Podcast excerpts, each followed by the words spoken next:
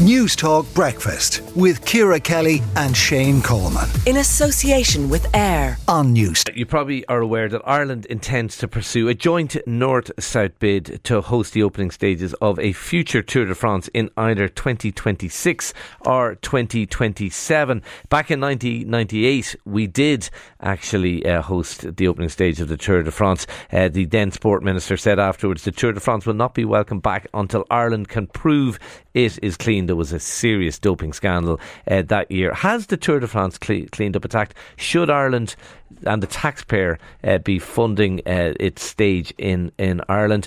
Uh, to discuss this, we've been talking about it on the show already today, but to discuss this further, we're joined by Ian O'Riordan, a sports journalist with the Irish Times. Uh, Ian, I have to say, I'm kind of sceptical as to whether or not we should be doing this because I look, I, it, it has probably cleaned up its act, but is cycling clean? Is the Tour de France clean?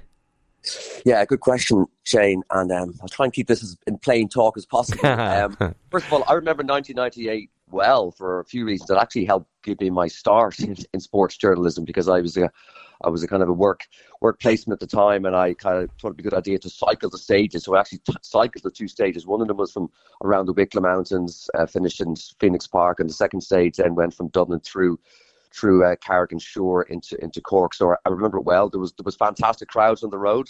There was great excitement. I remember the Wicklow Gap being full of full of people all the way up the, up the side of the mountain, and yeah, I think it I think it did a did a lot for cycling in this country at the time. Um, but it was it. I mean, it was absolutely blighted by the scandal that erupted in that tour. Yeah, which, which was on the eve of the race. It was, it was the Festina team and their doctor. He was a Belgian doctor called Willy Voet, and he was caught bringing drugs into into France. Actually, the idea was he was going to meet meet the race in France. He literally had a carload of human growth hormone, EPO, you name it. It was like a sort of a the perfect cocktail of drugs. He was caught, and that that story broke just as the Tour de France was starting in Ireland, and everyone was like, "Well, hang on a minute here, what's what what what have he bought into?" The whole race fell apart. It, it eventually got to Paris. Um, it was won by Marco Pantani, the Italian cyclist, and we all know a couple of years later he was tragically killed after being done for doping.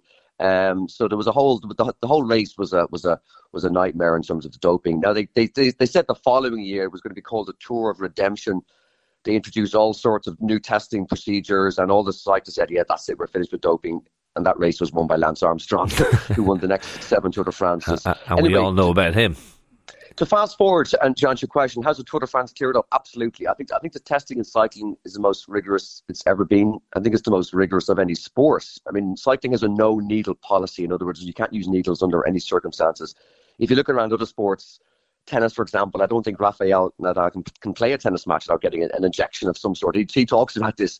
So there's, there's, a few double standards there. But of course, doping still exists in, in the peloton. Um, I yeah, I was just I was I was just looking in at the um, uh, at the average speeds in this year's in some of the stages in the Giro in the Giro Italia, and we're talking average speeds here of over 45 kilometres. Not in every stage, but in some of the stages, including one stage that had three kilometres of climbing uh, in that.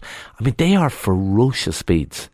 Yeah, look, and they say sometimes sometimes questions will be asked, and there have been there have been questions around some of the top cyclists. Um, in the peloton at the moment. But of course, te- technology has increased. Uh, sorry, has, has, improved significantly. Yeah, no, definitely. Yeah, now, yeah. Compared to the bike, and look at the bike I'm riding now compared to the bike I was riding in 1998. I wish I had the bike I had uh, I had now in 1998. Um, but to answer your question, yes, of course. So, uh, is it worth the risk bringing it to Ireland? I mean, there's certainly pros and cons. Um, this is kind of an annual thing now. For example, this year's Tour de France started in Denmark. I think it started yeah. in Spain next year. So they bring the Le Grand Depart to different countries. And there is a fee. I remember they paid about two million pounds back in 1998, which was a lot of money. I see you're talking about 10 or 20 million now to bring the Tour de France to Ireland in 2026 or 2027. So there's, there's a and, huge cost. And on balance, uh, I I kind of we myself and Ciara were arguing about it earlier. I was kind of saying I'm not sure we should be associating ourselves with this. On balance, do you think we probably should be doing this?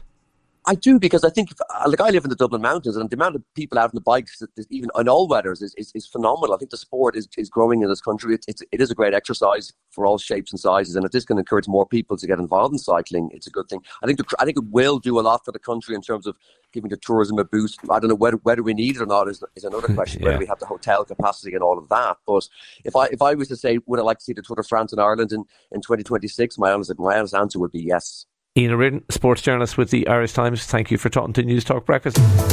Newstalk Breakfast with Ciara Kelly and Shane Coleman. In association with AIR. Weekday mornings at 7 on Newstalk.